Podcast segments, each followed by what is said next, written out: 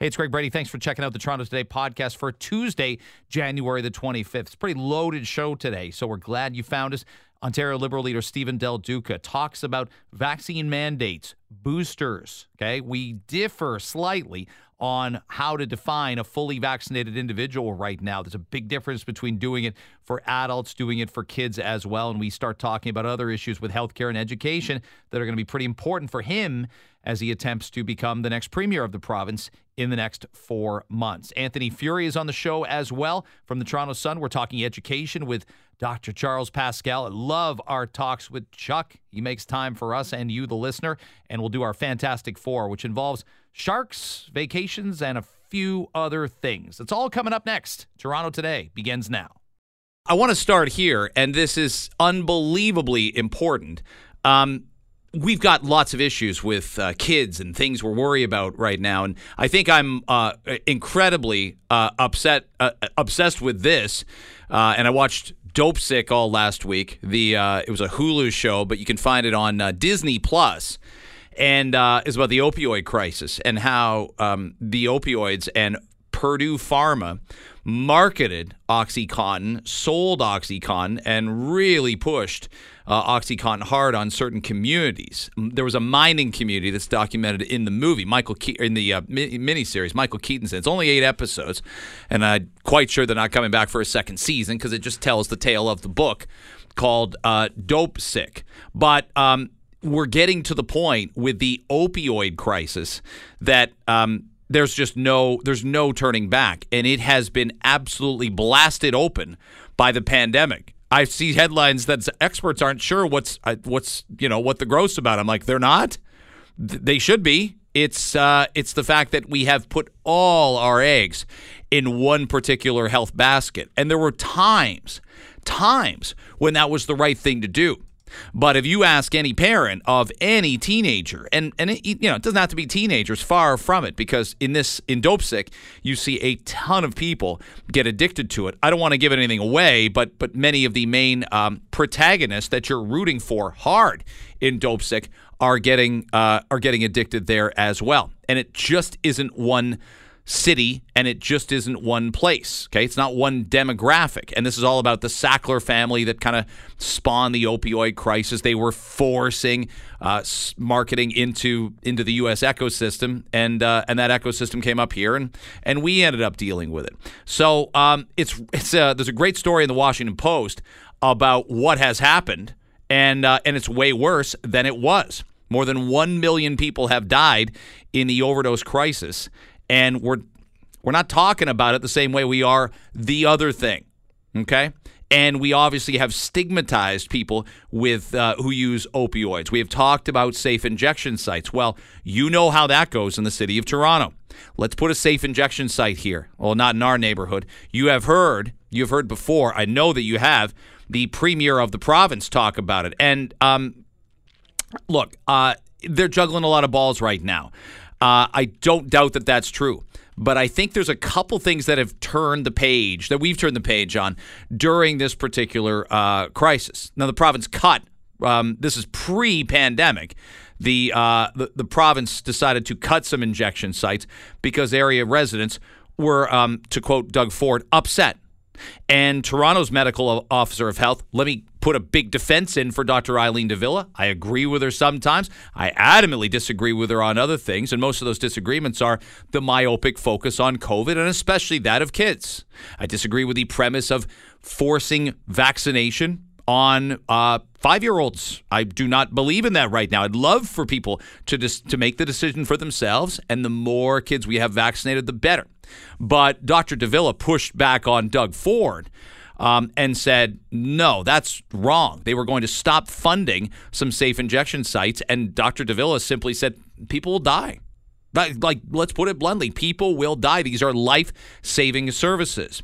Uh, Doug Ford at the time, and it's it's remarkable to look back as we have an election coming up. Stephen Del Duca will join me bottom of the hour, by the way, Ontario Liberal leader. But it's remarkable to look back and think there were a lot of things that the Ford government said they would do, and they went ahead and did it. And um, you shouldn't have been shocked by it. The concept was there will be cuts to health care. Were there, by the way, were there health cuts before under Kathleen Wynne and Dalton McGuinty? Oh, yes. Absolutely. And that's some of what I'm going to talk with Stephen Del Duca about in uh, 20 minutes at the bottom of the hour. That said, there were more than enough people pointing out he got elected, he got a majority. The people did speak. Everybody gets a vote. I'm telling people that about this June. Um, who want the chaos and disorder right now, and you know that they do, and you know that that's true, and it's easy to figure out who wants schools to go well. You know, most people like who have like a soul, and you, who wants chaos and disorder because they'll get a political outcome they think benefits them or their body um, their body politic in June and that's wrong. Okay, like that, then we we really are figuratively using our kids as pawns. But uh, the the opioid crisis is not going away. It's going to get more play this week, and I thought it was a really interesting read in the Washington Post about it. Um, it's one of those scenarios where the, we're going to have to use this and push forward to say many people are looking towards other means. We know binge drinking is up. We know health general health and welfare because of the stop start in terms of exercise is at an all time low. It just it it is at least in the last several years. Let's not go all time. We like to you know push ourselves out there as a fit society, and that's been harder to do and harder to maintain. We all know it. It's just it's so patently obvious. Um, and by the way, let me make the case: opioids can't be banned. They are incredibly useful for people. They are they make people better. They benefit from them under proper prescription and po- and proper usage. So doctors that prescribe them are not the villain here. People in pain are not the villain here. I've had two knee surgeries. Okay, I had one in 2003, like really really young, like uh, and uh, and I had one. I had a what I have a torn um, uh, a torn meniscus in 2013, and they get you better quickly. And I'm lucky because for whatever reason, it just didn't take with me. I'm, I do not have an addictive personality, but I know people that have taken them after surgeries and had tremendous problems, tremendous problems getting uh, getting off them. So, and men are more twice as. Let's talk about that. Can we do that? Men are more than twice as likely to die from opioids and a drug overdose than women. I could go into all sorts of reasons and theories that experts have as to why exactly that is. Uh, but it's it's not even close. 92,000 Americans, and it's believed 11,000 Canadians died of drug overdoses in 2020. That was a 30% increase from 2019. Uh, the 2021 numbers via this story are going to be even higher, even higher. So that's a concerning truth. And the underreporting is it's disproportionately killing to be honest, guys like me. It's disproportionately killing men 24 to 34. So we think of it as a teenager thing. We do. And every parent says it also to me. Thinking, thinking about it. it's the one thing, it's one big thing you want your kids to avoid. They're going to get hooked on something, potentially. They're going to do this, they're going to do that, they'll make their mistakes. But this is the one thing. It's a crisis of younger men that the opioid deaths are, are happening to. I thought it was an interesting read. I'll link it on my Twitter account at Greg Brady TO. Let me switch to this. Um, Eric Clapton, you're well aware of who he is. Did this is the first audio I've really heard of him. Uh, he has taken, you know, a turn for the worse in the public eye. But let me explain where he is. Um, I think he's rather wrong about this. I think he's incredibly wrong about this. And I think he's confused what is actually public health messaging, which you're allowed to push back on and go, not so sure that's right for me. I'm going to talk to my doctor. The big complaint I've had about public health messaging is it isn't one size fits all, but they make it so. It isn't a scenario where they walk something back and say, you know what we got wrong here? Here's this, and, and this is why we believe this now. That they just pretend it was never said. And that's a big problem. But this is a super hot take, if you will, about people who get vaccinated against COVID 19. And Clapton was one of those people. Clapton got vaccinated. I think that's so misunderstood out there. He said he had an adverse reaction to it. As an older man, he, uh, it, it, you know, it, it gave him a lot of pain in his arm for a long period of time. And he sees the public health messaging campaign where he lives in the UK and it's not like anybody hasn't said this in Canada, encouraging people to get a safe, effective vaccine. And I've seen that messaging also. I, I could poke some holes in it here and there, but uh, obviously, with three vaccines in me, uh, I support the message. There are considerable conversations and debates to have about What do we do with the mandate going forward? Who should be vaccinated and who shouldn't? What do we do about boosters and younger people who don't necessarily need what your 78 year old dad does? Somebody the age of the President Joe Biden. And I'll get to that in a little bit. Clapton even said this on the podcast about news coverage and how it started to change in the UK. The news stuff that was coming out in England and the UK, we had BBC, um, and it mm-hmm. used to be an impartial uh, commentary on world affairs and state affairs, sure. and, and suddenly it was like it was completely one-way traffic about um, following uh, orders and obedience. And um, I thought, well, I'm not going to. I don't stop watching TV, and now I'm going to. I, and I felt really motivated uh, musically. I felt like I could. Uh, it gave me. It instigated something which had really was laying dormant. I was just I found the interview fascinating. I watched a good nine minutes of it last night. It's long. Um, you know, if you've seen The Irishman, it's uh, you know, it, it's a good one fifth of The Irishman. And Clapton did make the case. His family were worried for him. His friends are scared for him. Um, I've got two people really close to me who have not taken the vaccine. One has moved uh, to the United States, and I, I'm not I'm not not going to be friends with him. I didn't feel I wouldn't feel strange around him seeing him. I would welcome him into my home. Um, and, but I know I know it's that concept has ripped families apart, and he doesn't force a lot of views on me. We agree to disagree about the benefits and about the uh, cost risk analysis that goes with getting vaccinated. We just disagree on that. What the problem is with Eric Clapton here is his he defines his disastrous health experience, which he describes it, and blames propaganda for overstating the safety of the vaccine and I don't know that I can go there. In fact, I'm quite certain that I can't. By the way, he got two AstraZeneca vaccinations uh, in February and then later on in April. Um, so he had a severe reaction, said it lasted 10 days, and got told it'd be 12 weeks before the second one.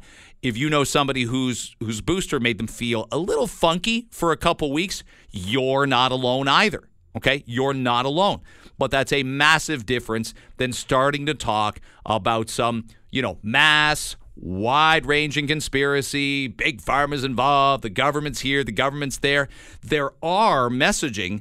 There's there is messaging that I'd prefer to hear that I think is important to hear about overall health that hasn't been there from the beginning. We didn't talk early enough about risk groups. We didn't talk enough about comorbidities. We didn't talk enough about, and you can't exactly turn things around quickly. If you're 40 pounds overweight, the pandemic starts, best of luck losing those 40 pounds, okay? You're not going to be eating watercress sandwiches and, and, uh, and eating tuna fish from a can like you're training for a fight uh, nonstop for 14 months. That's a big ask given everything that we're dealing with.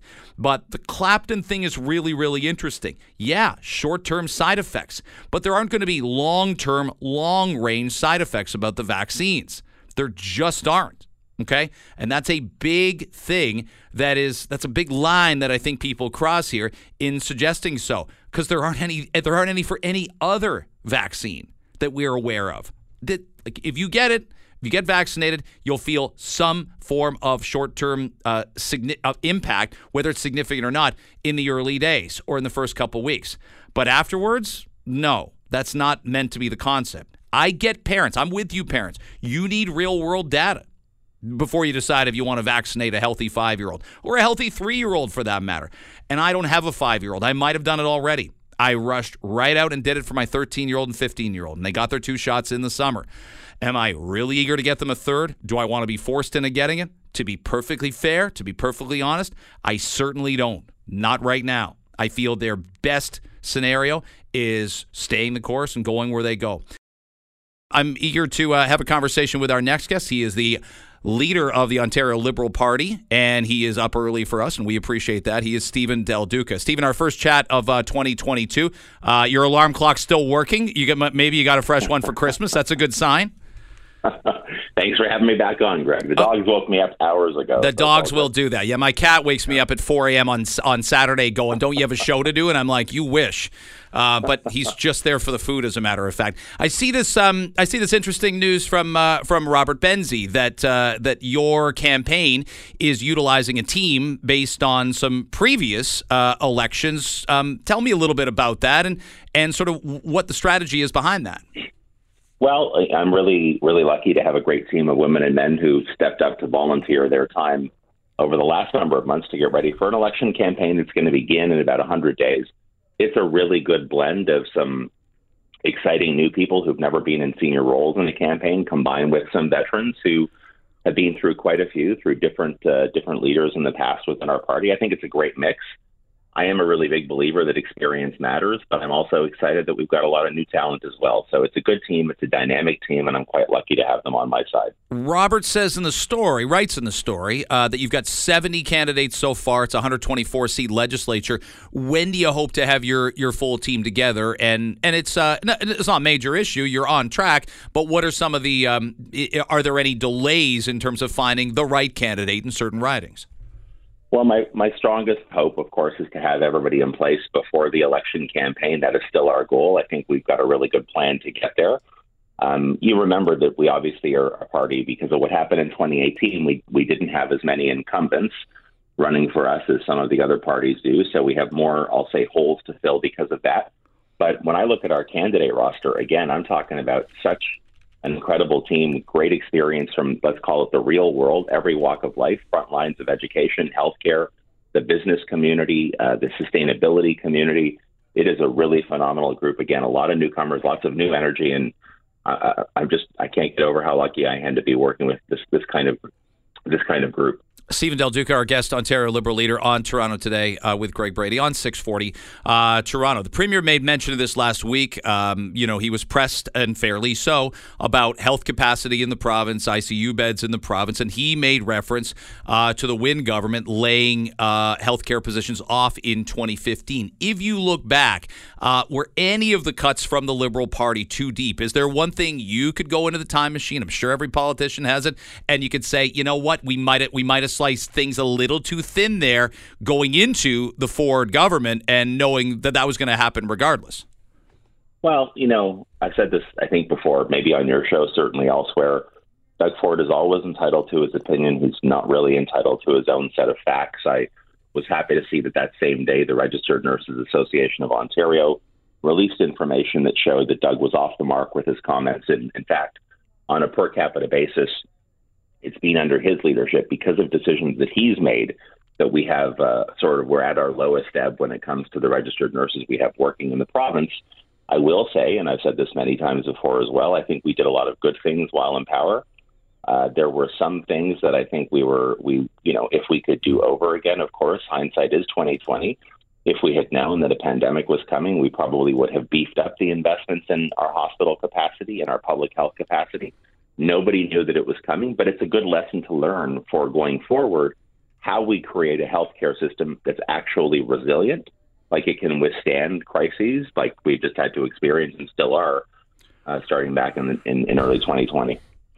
Is there any issue that's even a remote close um, priority issue beyond healthcare? Like uh, instantly, I think, as I say the words, I think education, but education is being impacted by our healthcare capacity right now. If we had two or three times the healthcare capacity in this province magically, I would wager that schools wouldn't have closed on January 3rd. Is healthcare above and beyond uh, the number one issue for you and your team?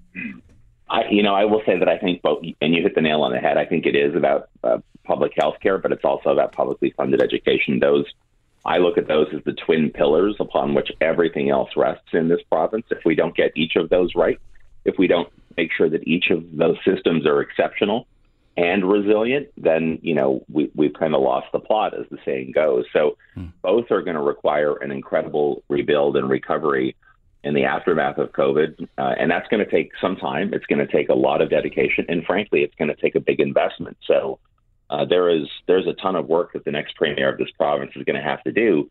But healthcare and education, really, those are the twin pillars. I had this conversation with, I guess I'd, I'd call her uh, one of your adversaries in attempting uh, to to run government, uh, Marit Stiles, and I said to her, the NDP education critic, before Christmas, I said, I want you to advocate for open schools. We can talk about safe schools and class sizes and ventilation and HEPA filters and N95s, and those are all priorities. And I, you're not going to get an argument from me. The government hasn't done its job, but but I wanted her to advocate for schools to stay open through January. Was it a mistake to close schools on January 3rd? You know, I this is one that I struggle with. Of course, you know, I've said it to you many, many times before. My daughters are in the system, and it's something that my wife and I talked about a lot over the Christmas break, and we wrestled with. You know, do we want them to go back and right away or not? You know, grave concerns. I still have concerns about whether or not those two weeks were used well by the provincial government or whether they were kind of wasted or squandered. I think it's more likely the latter than it is the former. So, look, I think you're right. When I talk about building a system that's resilient, that's what I'm talking about. Building a system that's resilient so that learning never stops for our kids, that in essence, learning becomes almost like an essential service, something that is able to withstand, able to pivot, able to remain open through thick and thin. And that's just not where we've been in the last couple of years. It is where we need to be, though, as a province, for sure. Stephen Del Duca is our guest, Ontario Liberal leader on Toronto today. When when you look around the rest of, of the continent, and we were right here last April and May, albeit in better weather, albeit with, with bright days ahead, we were all starting to line up, get vaccinated, and we did that. Boy, did Ontario step up and do that. Did the GTA ever do that? I, I think we got a lot to be proud of. That said, um, you hear from constituents, you hear from voters. I, the majority of people I hear, um, they're not quote unquote. I know that was making the rounds on the weekend. The phrase "done with COVID," but th- they're done with not talking about trade offs. They're not. They're done with not talking about risk benefit and that cost benefit analysis to their kids. And and there's not too many parents. I've got teenage boys. COVID. It's not the last thing on my mind, and looking out for the healthcare system is not the last thing on my mind. But to be honest, I got bigger fish to fry to get them where they need to get to. You must be hearing from parents that say that to you. I, I am for sure, but I did a call just last Friday with some repre- I'll say representatives from different. I mean, there were mostly parents on the call with me. It was a Zoom call. They're all from the GTA, and there were two people on that call. One in particular who was literally, literally like in tears on the Zoom call about her decision and her husband's decision to keep their elementary school age kids at home for virtual learning, which she really hated to have to do. Mm-hmm. But her point was, I just, I want my kids to be back in school, but I'm also not prepared to sacrifice my kids with so many different unknowns. When the class sizes are so large, she, this is, these are her words. When we don't know what's happening, when the kids have to take their masks off during obviously eating their lunch and all of that stuff, like we just have too many concerns. So I think that you're right. There are a lot of people who are looking at the trade offs, as you put it but there are just a lot of people who are still quite upset that we're not they they don't feel that they have the peace of mind to send their kids back. And so like everybody loses in this kind of scenario because for now nearly 2 years Doug Ford has not made the investments from the very beginning in education. And I would say his wor- I mean he I you know I think he's performed poorly across the board but his worst performance since the very beginning has without a doubt been in publicly funded education as it relates to our schools and I have no idea why. Like, I can't understand what the mental block is that he has for publicly funded education, but it's appalling. The um the the idea of uh, of the booster. I know Doug Ford laid it out last week. They're going to keep the definition of fully vaccinated the same. This is a this is not just a wrestling match in many U.S. states. It's a mud wrestling match. I understand the concept of it, and you and I have talked about the boosters before. Last conversation we had, I think I said um, I'm not sure that we should open it up to 18 plus because we're going to see a race. I see Joe Cressy, the Toronto City Councilor, tweet today that we're still you know it's a positive. We're at 55 percent now for a boosted over 65 population, but that's nowhere near where we need to be. And we need boosters in more vulnerable people than we do 20 year old college students. Would you change the, the definition of, of fully vaccinated? And would there be an age contingency to that? I would make that change. I, I called for that last week. I think I feel pretty strongly about it. I, I think we're somewhere just below 6 million Ontarians. It's around 5.7, 5.8 million who've gotten the third dose. I've certainly got mine. My wife has as well. I, I want to see that number come up. I, I'd be prepared to have a conversation about whether it should be thrown open starting off with 18 and above or a different age threshold. I, I'd want to hear from the doctors and the the science folks on that. But I think the general concept is I want to see that number climb and climb quickly. You are right off the top today. You said Ontarians have done their part. They've done really well with vaccination rates. The two categories that I'm still most concerned about people in general getting their boosters and our youngest kids, the kids below the age of 12 down to the age of five.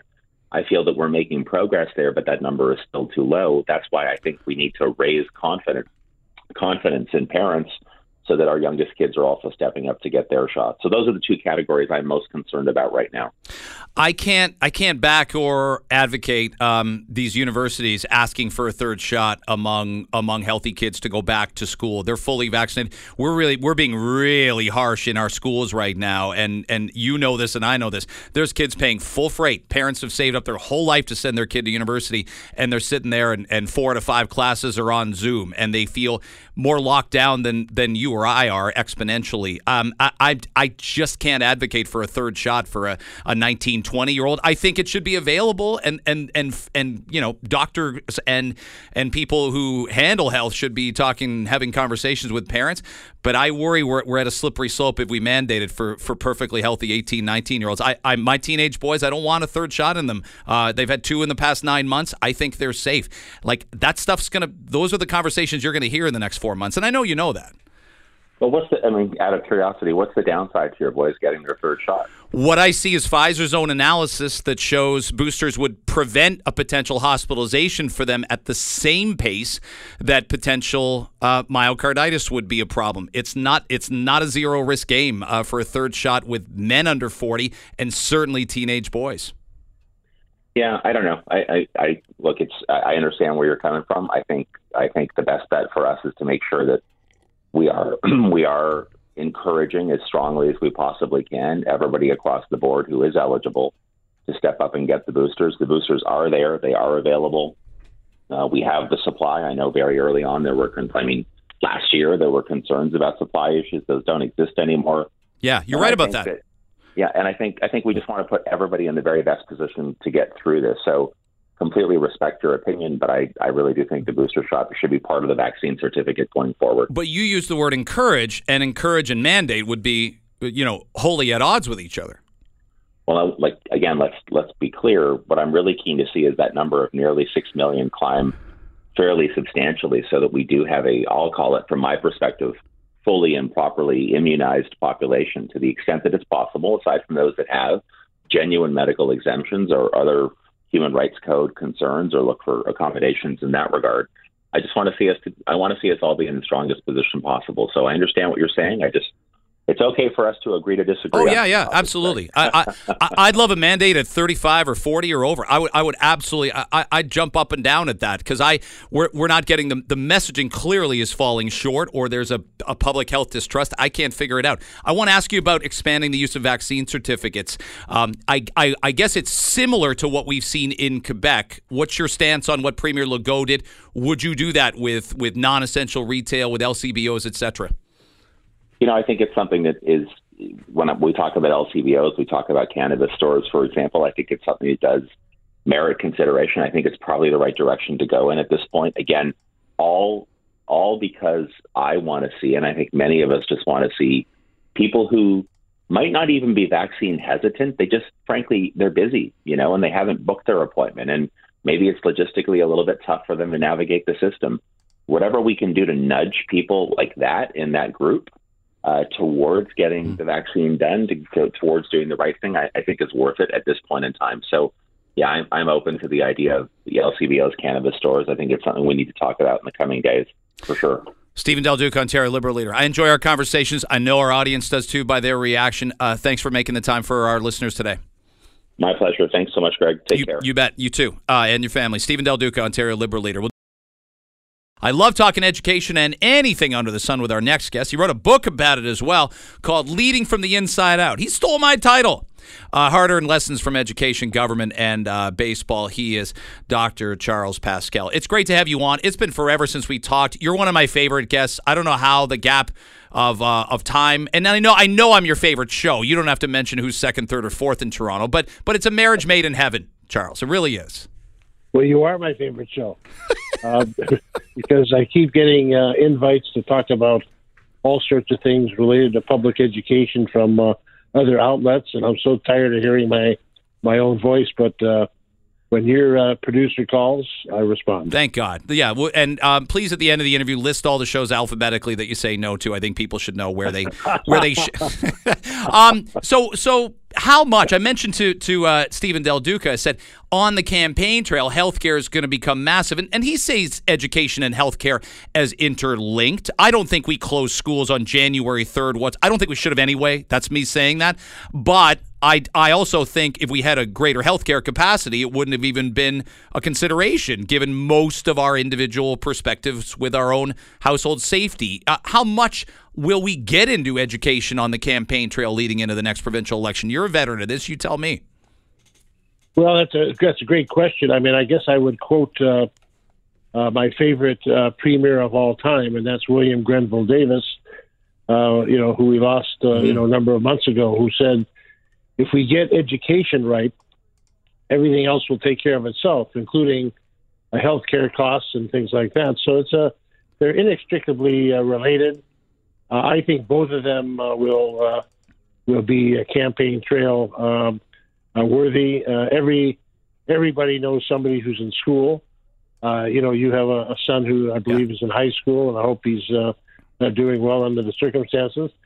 Uh, but they're they're both going to be out there on the campaign trail. My hope is that uh, Stephen and uh, uh and the other two opposition leaders uh, will start uh, talking with each other about rising above their own kind of partisan sense of gaining power to do something that basically calls attention to how each of those related areas of our lives can be dealt with in ways that are far better than what has been happening. How'd you react when schools closed on the third?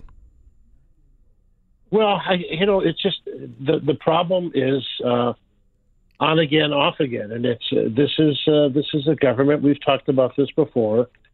Uh, that sticks its finger up in the air and decides which way the wind is blowing, and we get uh, messages that just just are confusing. I mean, the notion that um, the notion that uh, thirty percent uh, absenteeism uh, will close the school.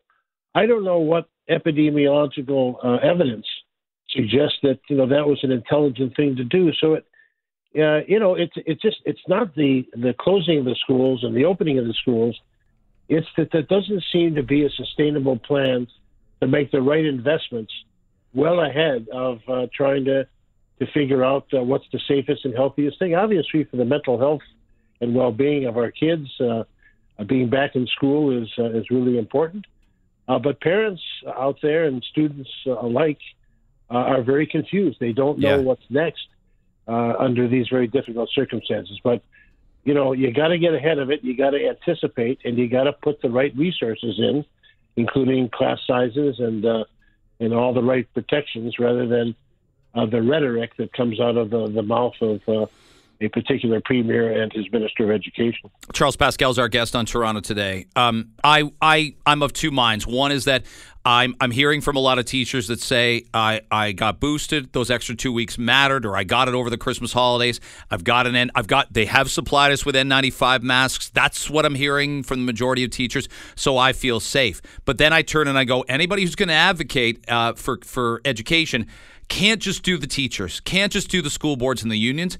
You got to think about six and seven year old kids and how much learning loss there's been, Charles. And, and you asked about my kid. My kid's fine, but I don't have a five year old. I don't know that I could watch. And I, I had a speech delayed second kid who won't shut up now, but you don't know at three, four, five how it's all going to work out. So could I have put him in a mask 35 hours a week, knowing he needs to see his teacher's face and they need to see his? I'm not sure. These are the things real parents are wrestling with right now. So I'm I'm trying trying to take the politics out of it, but it's not easy. No, it's not easy. And, and I think, Greg, we've got to remember, we've got to go back before the pandemic where the kinds of issues you've just raised were very present, mm-hmm. depending on how many kids were in a family, which ones were doing really, really well, which ones were getting to kind of wrap around a support for a learning disability or uh, other issues related to mental health and uh, and those kinds of things. Those things were present before the pandemic, and so the pandemic really has pulled back the curtain and how much we need to do to uh, transform and improve uh, public education, uh, you know, as a result of what we uh, more people know now. So, uh, yeah, I, have got a couple grandkids who are uh, very uh, different regarding wanting to get back to school, high need for affiliation. They want to be back with their peers. Mm-hmm. Uh, and I have uh, uh, another uh, grand uh, granddaughter who basically uh, feels very differently about uh, about school, and so those kinds of things need to be understood and adapted to uh, far better uh, than they used to be. And the pandemic is uh, has really revealed uh, uh, how little uh, we have uh, done. Remember the pandemic, uh, pre-pandemic, uh, this government uh, increased class sizes and did a whole bunch of other things that were just uh, not in, in uh, support. No, they, they that, the- they didn't support the teachers, and that that didn't support uh, the case of each individual kid. I'm ridiculously tight for time. We have to have a long conversation. Hey, by the way, I'm not going to let this go. Alex Rodriguez, does he get? Would you vote for him for the Hall of Fame? You have to, right? Absolutely, and I would vote for uh, Shoeless Joe Jackson and Pete Rose and Barry Bonds. I the hypocrisy.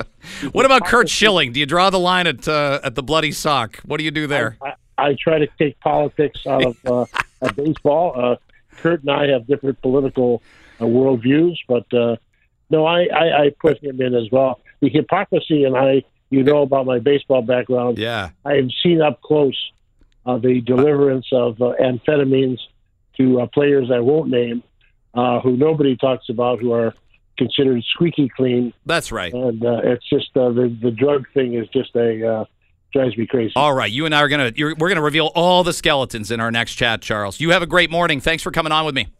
All right, take good care. Greg. You got it, man. Charles Pascal. Uh, buy that book. Uh, it's great. Leading from the inside out, hard-won lessons from education, government, and baseball. I'll give you this before we get to uh, Anthony. Uh, Dr. Ashish K. Jha, brilliant. Like if I could put him on the Mount Rushmore of guys or men or women that I've followed and think he's on to something. He seems to to pivot. We all know that if you use the phrase "follow the science now," you're probably not following the science. But Dr. Jha has been on it. Okay, so Brown University um, runs their whole you know medical department. How hard could that be? Here's what he writes overnight. We're in a transition moment in this pandemic. We're coming off highs of the worst surge of infections we've ever had. Cases are high, but starting to fall in much of the nation. This moment raises lots of questions, with one big one what hap- happens next? Here's his thread. And I want to bring up something. He points out, again, more about infections falling fast. He documents high levels of population immunity, which nobody, Nobody in public health in Ontario or Canada talks about or has talked about. Why? Your guess is as good as mine. But he writes this Given the likely upcoming reprieve, meaning a lot of boosted folks, that's great. Older folks boosted, that's awesome. Uh, what should we do? As case numbers fall and hospital capacity improves meaningfully, we should relax public health restrictions, including relaxing mask mandates and indoor gathering limits. Why? And this is the key part here. Why not leave them on? Because mandates are costly and should be used sparingly, and because during future surges, we may need to ask people to pull back or mask up again. And this is the part I love the most. Preserving people's willingness to do things is critical. Also, we should use the retrieve, uh, reprieve to prepare. So he knows there's going to be more surges. There's going to be another variant. All that is true. Vaccines, testing, therapeutics, they all factor in. But trust in public health, again, you keep yelling fire in a crowded movie theater, eventually people are going to stay in their seats. They just are. They just are. I'm not telling you that those are my rules. I'm telling you what the rules are, and we all know it. Anthony Furey joins me now from the Toronto Sun. Do I have a lot of that right? Like, again, I get when the panic button, button has been pushed, and I've agreed that there's been times to push panic over the last 22 months. This month in Ontario, I, I haven't seen I haven't seen the data back it up. I think it's a very good point, Greg. And, and I, I do wish, to the point of that expert you quoted, that, uh, for instance, in the past two summers in Ontario, we had dropped the mask mandates, we had dropped pretty much all restrictions because there's really not much going on during the summer. So give people that mental reprieve. Uh, let people know that it's okay to go into the grocery store for a few minutes not wearing a mask because maybe they're going to decide later on they want to bring it in again uh, as, as the season gets colder. So yeah, these are things you know we really got to talk about. I mean, I'm I'm quite concerned right now about the the sort of mental state of a lot of people.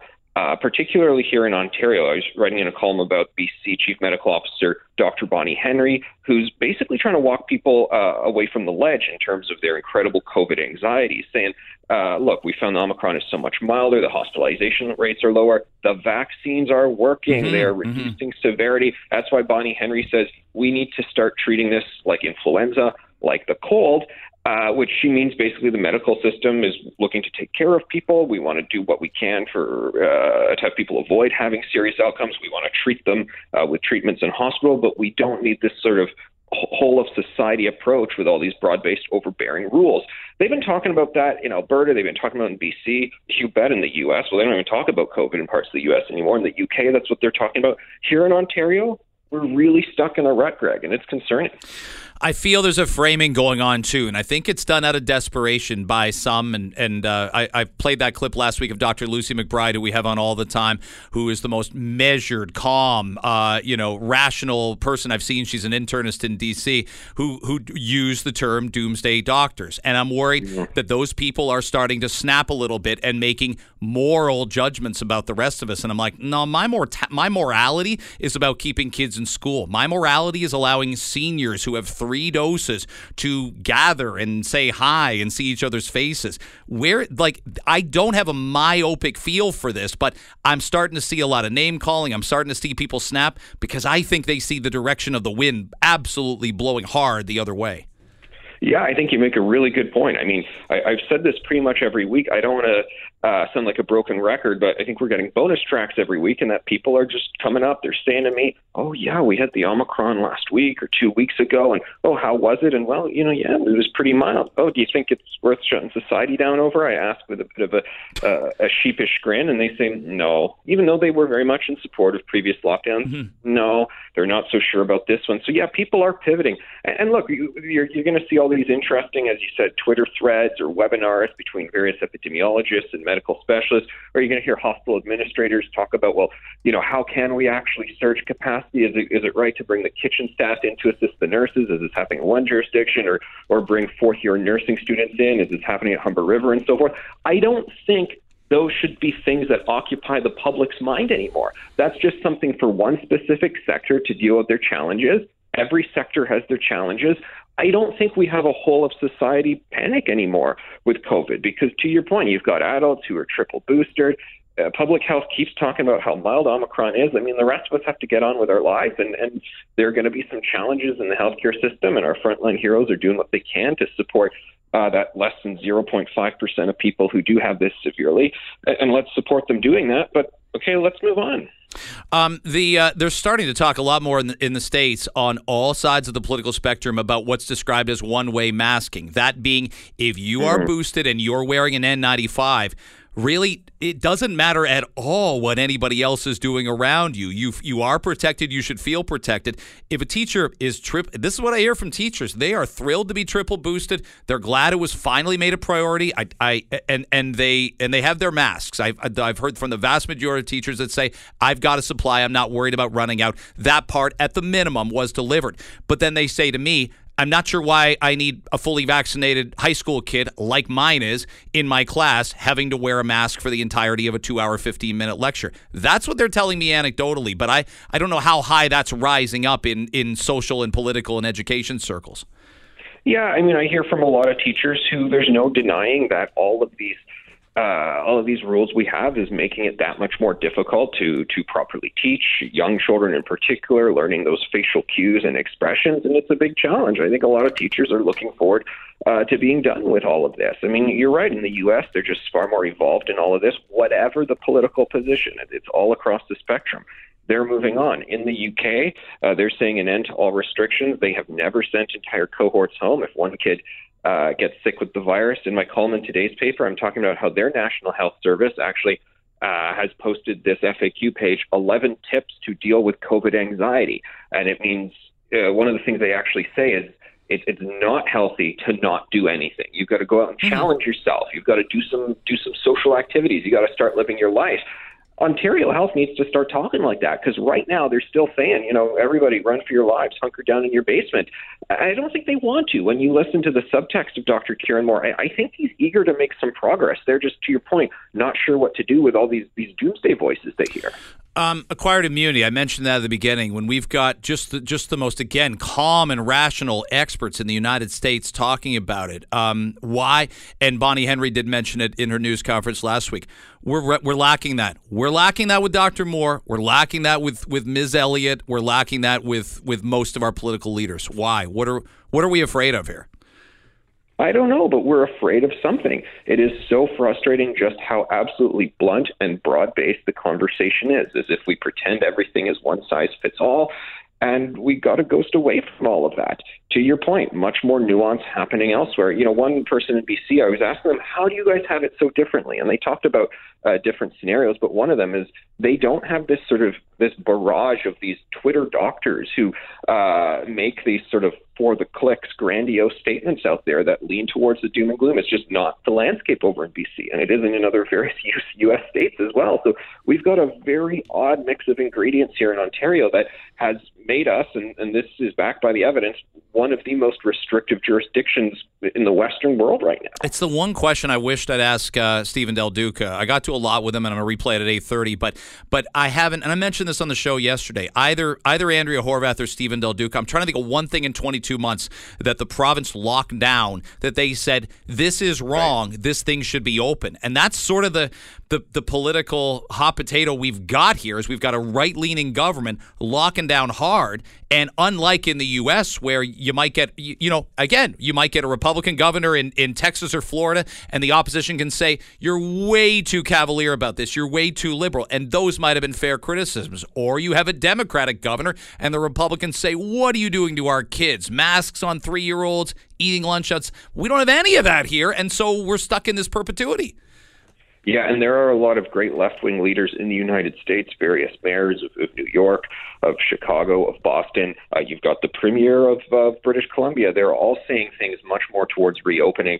And I wish Andrea Horwath and Stephen Del, Del Duca could, uh, uh, could take their cues from those figures out there because there's no rule that says if you want to be uh, liberal or NDP, you've got to be this this uh, shutter down for the next three or five years or what have you.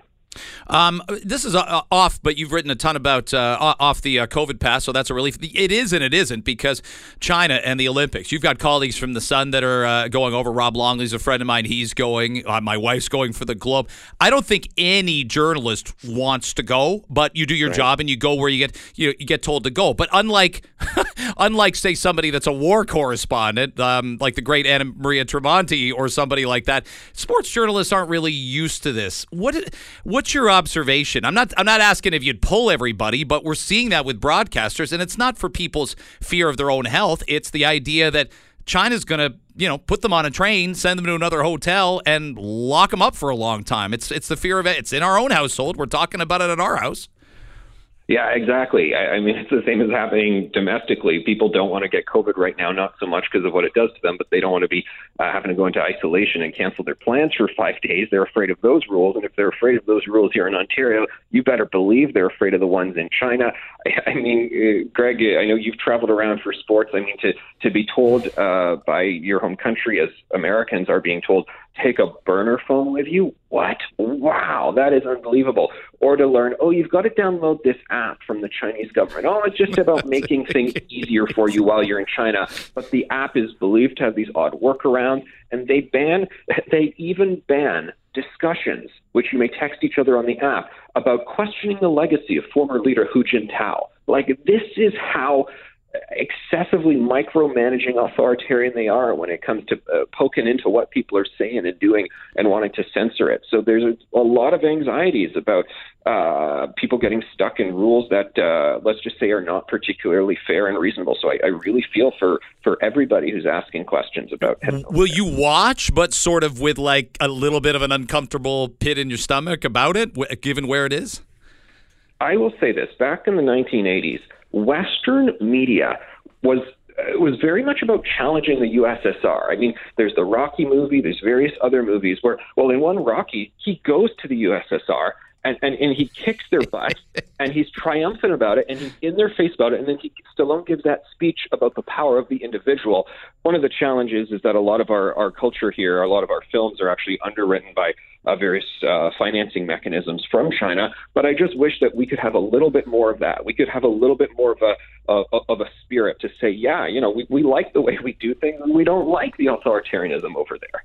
Don't forget uh, the underrated 1984 film Red Dawn, Anthony. Yeah. I mean, you know, like I don't know why the Russians and the Soviets and Cubans want to run Oklahoma or Kansas or Missouri. Like I don't know, do they love college football that much and grain? I I don't know, but but it happened, you know. It's very true. It happened, but let, I, would love to see a few more, uh, a few more films like that made recently. yeah, I mean, again, people don't know. I, I think Rocky Balboa did break down uh, the the Cold War. Now, his wife told him, "You're an idiot. You're going to lose anyway." The, the, if their marriage survived after that, it means couples can survive anything because she was a she's a bit of a Debbie Downer uh, about all this. Uh, she should have had a Twitter account. Let's put it that way. Loved having you on. Thanks for the conversation. Thank you, sir. All the best. Anthony Furey, Toronto's Sun. All right, so the restaurant industry's changed dramatically. Uh, Jacob Lorinc is a business reporter for the Toronto Star. The headline more than 200,000 restaurant workers left the industry during the pandemic. Here's where they went. And Jacob joins me now in Toronto today. It's great to have you on. I wasn't referring to you as a laptop class person. Don't hang up on me. Not just yet, Jacob. I appreciate you coming on. All right, I'll hang in there. um, this is really something because uh, as you document in the story, and especially the the anecdotal stuff, a lot of these people around the same age, same demo. Like we think of all you know waiters and servers and whatnot. I did it when I was 18, 19 years old, but we're talking about 40 year olds and 33 year olds that you quote, people that are you know halfway through not just their life but their work experience, and they said enough's enough. Yeah, that's right. I thought that that was that was kind of interesting, wasn't it? There were there were several people who were in their mid to late thirties who who all decided to up and leave. And I, I I mean, if there is a time for a transition, I suppose it's that. You know, by then these people have amassed you know a decade or two in the restaurant industry. They've seen uh, the best and the worst of it, and and by that point they're ready to go.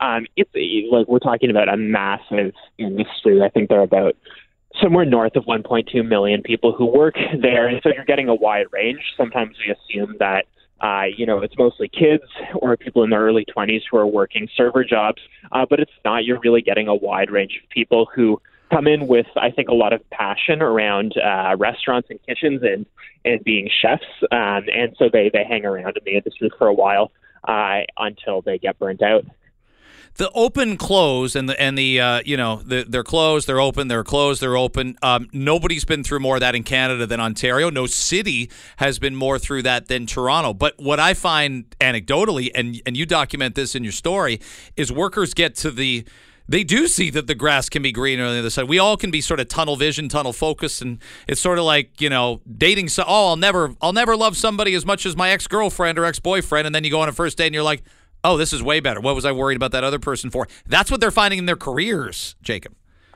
Yeah, no, that's that's right, and and um, a lot of them have really sort of discovered their their their initial ambitions in this pandemic in this weird uh, sort of counterintuitive way. The pandemic may have given several of them a chance to just sort of think, uh, sit down and think about what they want in life. Um, one person I spoke to, she was laid off from her server job at the beginning of the pandemic. Then she took a like a 12 week boot camp to learn how to code, and and mentioned to me the other day that that would have only been possible because she had yeah. you know government subsidies that allowed her to just you know stay home for a bit and retool her skills. So you have a lot of people who are not only switching industries, but they're learning new skills and they're being able to do that uh, because they were able to get the, sort of the financial wherewithal to do that for a, a very brief but significant period of time. Jacob Lorinc joining us on uh, Toronto today on 640 Toronto on this Tuesday morning.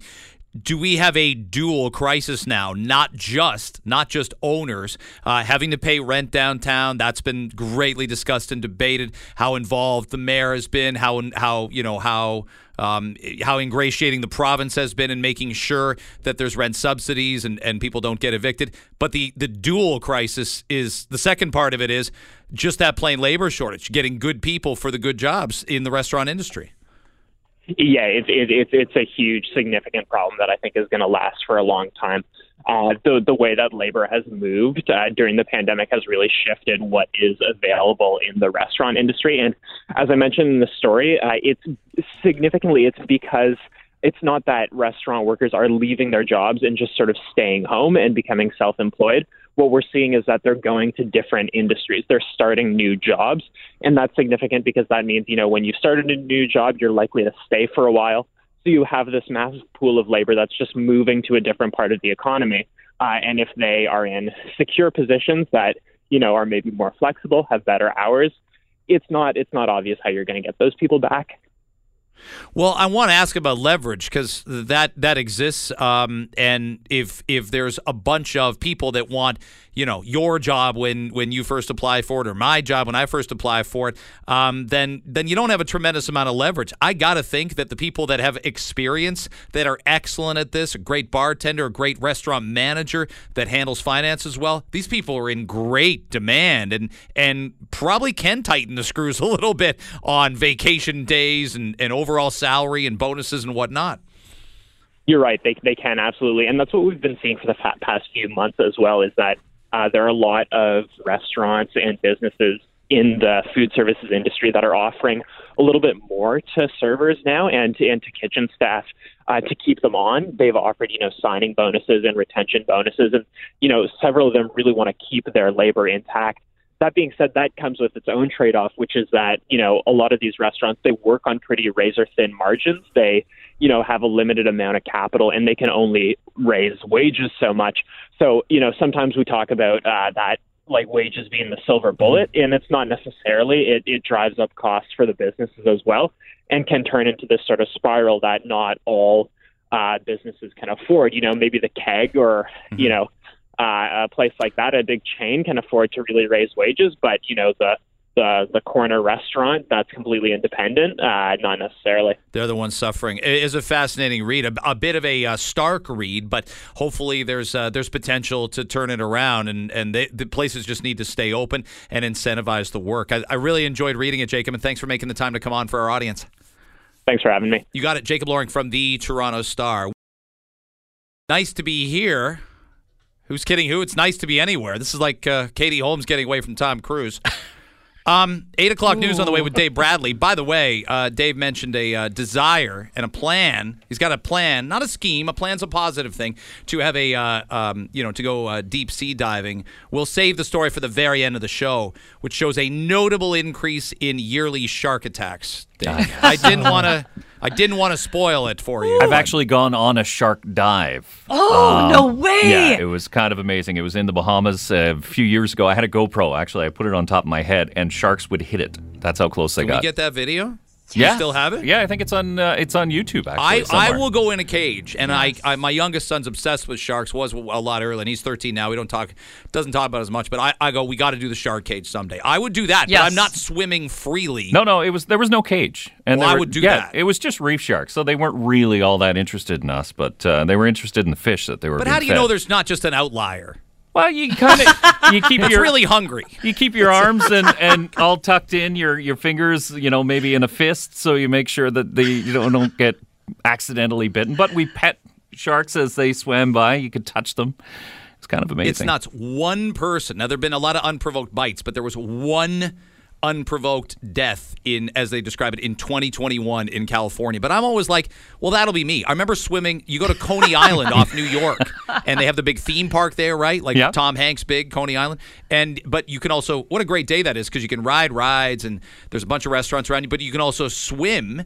And the water's not the best, but even going like 30 feet out, I'm thinking. I'll be that guy. I'm gonna feel it on my leg. I'm gonna. I'll never run again. Oh, no. I'll never run your again. Your hurdling career will be over. yeah, exactly. Yeah, I know. I had a big, uh, big track future uh, ahead, one way or the other. All right, Sheba, we saw this study, and I mentioned it right off the top at 5:30, but no one was listening then. Um, here, here's the. Uh, Is anyone listening now? I hope.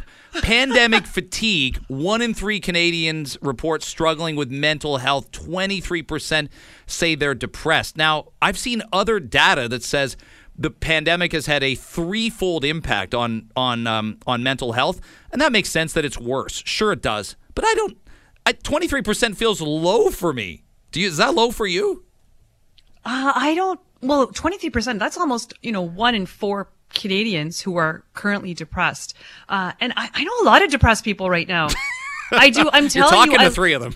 Uh, really? Because I, I don't, I'm not depressed. I'm fighting for it though. I'm fighting against it. And that's what we need to do. Look, it's, it's the coldest time of the year. We're in a lockdown. It feels like this is never going to end. We feel like we've taken two steps backwards. We're all frustrated with our politicians. We're fighting for our, some of us fighting for our lives. We all know a lot of people. I know a lot of women, a lot of moms who are suffering from extreme anxiety right now. They either don't want to leave the house. They're terrified to even go to the grocery store, right? They're, they're, they're having marital problems because everybody's locked in the house together. It's just things are not going right. They're struggling with their kids' mental health and that takes a toll. So you need to fight for it. You need to do whatever you can right now. It's so important for all of us. You sound you sound in a better place now though because schools reopened. Like if I if I asked you this on January fourth, you were in a worse place. Although Oh, although you want a steak dinner from me to be deter- to be paid off at a point in time later when actually people can go and have a steak dinner. Well, it was more frustration for me on January 4th. But as virtual school went on, we did it very differently this year. What did we do? We put our mental health first. And it actually wasn't so bad because my kids weren't on screens all day. So that's what our theme is. And I'm telling you, it's working in our house. I make a point to get, gyms are closed. I make a point to get outside, get my heart rate up every day. I make, it puts me in a better mood for my family. It puts me just prioritizing myself. And I have friends who are, who are in a really dark place right now. And I'm trying to get them out. I'm trying to get them, you know, get their bodies moving, get them go see a therapy, virtual therapy. I'm all about hmm. therapy and having a therapist. It's so important. It's so important right now. Dave, I feel like it's the bandwidth that people don't that struggle with because it's been 20 months. I think people feel, well, my individual danger because of my vaccination status isn't close to what it was 18 months ago. And yes, Omicron transmits like a mother, but it's not as severe. But it's just it's just the it's just the time that we've all put in. We got nothing left at the at the, at the end of the candle. Yeah, and we've been given the finish line so many times, right? We've been Yes. told that if you get fully vaccinated, if we get this many people vaccinated, we'll be fine. And then you get to another stumbling block, and then we're locked down again, or we can't go to a restaurant, or something like that happens. And it just seems like we keep getting this false hope. And then the rug gets pulled. It's almost like Charlie Brown playing football, and, and that football gets pulled away just as you're going for the kick, you know? And that's sort of the feeling that a lot of people are, are dealing with right now. And yeah, of course, it's going to erode your mental health. Could Lucy be the next premier of our province if she decided to? Quite possibly, I she think. decided, Gord, young Gord Rennie. I mean, you know, you, you you came in so bouncy, eager to spend time with us, and are we just depressing you? Have we? No. Have we wrecked your mental health? the Last last year, two I was depressed. I had uh, I had uh, lost my job. My wife had a stroke, and uh, I was. And then you throw the pandemic on top of it. Now I I got this job. I'm with uh, creative people, and I enjoy my job so much. My wife is fine. Thank you for asking. Yes. Yay. And uh, I mean, I have turned the corner, but I really felt the crush of it. You know, last year. I hear you, man. And Yeah. you're and you're a sharer. We like that. Sharing is better than caring in some way. Yeah, yeah. Thanks so much for listening to the Toronto Today podcast. We will see you tomorrow with a live show on uh, 640 Toronto, obviously, 5.30 to 9 o'clock on Wednesday. It'll be great to have you there. Thanks very much for finding us here. Feel free to subscribe, share with a friend. We love spreading the word about what we're doing for you, the listener, and on this show, Toronto Today. Thanks again for listening.